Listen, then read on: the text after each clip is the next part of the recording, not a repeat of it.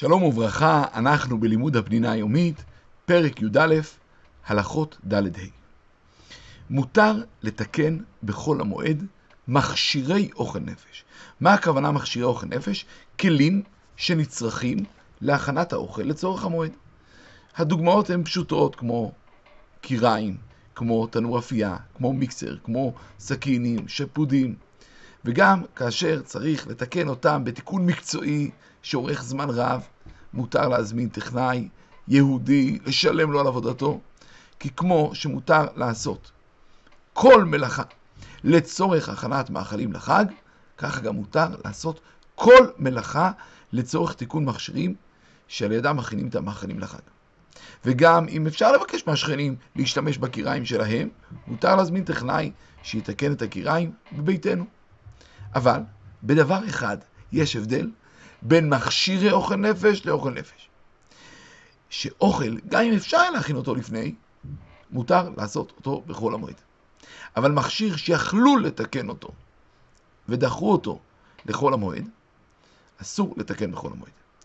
ואם הוא לא דחה בכוונה, אלא בגלל העצלות, אמר עוד רגע, עוד מעט, בסוף זה נדחה, מותר. כל זה לגבי מכשירים. אבל יש מה שנקרא מכשירי מכשירים. מה זה מכשירי מכשירים? מכשירי מכשירים, הכוונה היא לדוגמה, אה, אם צריך סולם כדי להוריד מאכלים ממחסן גבוה, או שצריך שולחן כדי לאכול עליו, או צריך מדיח כלים ושיש שמכינים עליהם את המאכלים, שוטפים את הכלים, זה כבר, זה לא הדבר הישיר שבו מכינים את המאכל, אלא זה נקרא מכשירי מכשירים.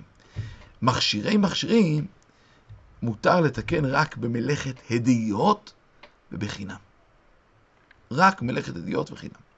וננסה לתת עוד כמה דוגמאות. ברז מים. אם מתגלגל הברז שבמטבח, ויש קושי להשתמש לצורכי המאכלים בברז אחר, מותר לתקן אותו מלאכת אומן, כי הוא נחשב מכשיר אוכל נפש. על ידו מגיעים המים לשתייה ולתבשילים. הוא הדין כאשר מערכת החשמל התקלקלה. מותר לתקן אותה מלאכת אומן, כי היא מכשירי אוכל נפש. בה יש תאורה, ומפעילים את התנור ואת המיחם. כמו שמותר לעשות כל מלאכה. לצורך הכנת המאכלים, כך מותר לעשות כל מלאכה לצורכי הגוף. ושיש צורך, מותר לשלם לבעל מלאכה על ביצוע עבודה. לדוגמה, אם נשבר חלון בימים קרים, מותר לתקן אותו על ידי אומן כדי למנוע מהקור לחדור הביתה. הוא הדין שמותר לתקן את המזגן, אם הוא פתאום הפסיק לחמם. הוא הדין מותר בימים חמים לתקן את המזגן, שיקרר. למה? כי אם קר מדי או חם מדי, זה צר, ומילא, כמו שאמרנו, צורכי הגוף, הם נחשבים כחלק מאוכל נפש. הוא הדין שמותר לתקן על ידי בעל מקצוע מערכת של ביוב ושירותים כדי למנוע סבל מדיירי הבית, מותר לתקן את המקלחת.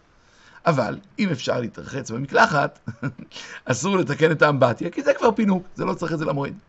כאשר התיקון שנדרש לצורכי הגוף מצריך מלאכה גדולה, פומבית, שאורכת זמן רב, כמו לדוגמה לשבור את הקיר כדי לתקן את הצנרת, אז אם יש צורך גדול לשמחת המועד, אפשר להתיר. וככל שהצורך יותר גדול, כך אפשר ממילא להתיר מלאכה יותר ארוכה ויותר פומבית. כאשר הטלפון היחיד של בני המשפחה יתקלקל, מותר לתקנו. כי היום זה נחשב כמו צורכי הגוף. ואם יש צורך גדול מאוד בטלפון נוסף, מותר לתקן גם אותו.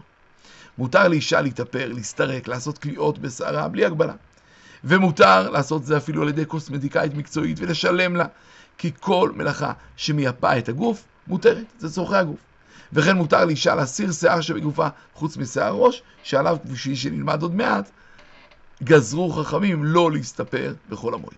ומותר לעשות, לאישה לעשות טיפול שבהתחלה גורם שהאור יהיה קצת אדום, בתנאי שבמשך החג זה יטיב את האור.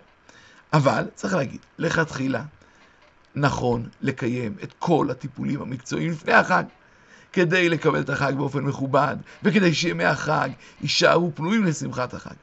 תכשיטים, בגדים, פאה נוכרית, לא נחשבים כצורכי הגוף, אלא צורכי מועד, ולכן מותר לתקן אותם רק במלאכת עדיות ובחינם. אבל לא מלאכת אומן. מותר לקבל שכר עבור שמירה על תינוקות, כי זה נחשב צורכי הגוף. ונסיים בשאלה,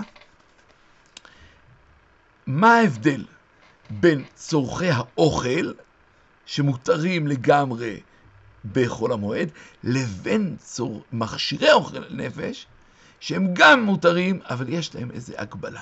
מה ההגבלה שיש במכשירי אוכל נפש? שלום, שלום.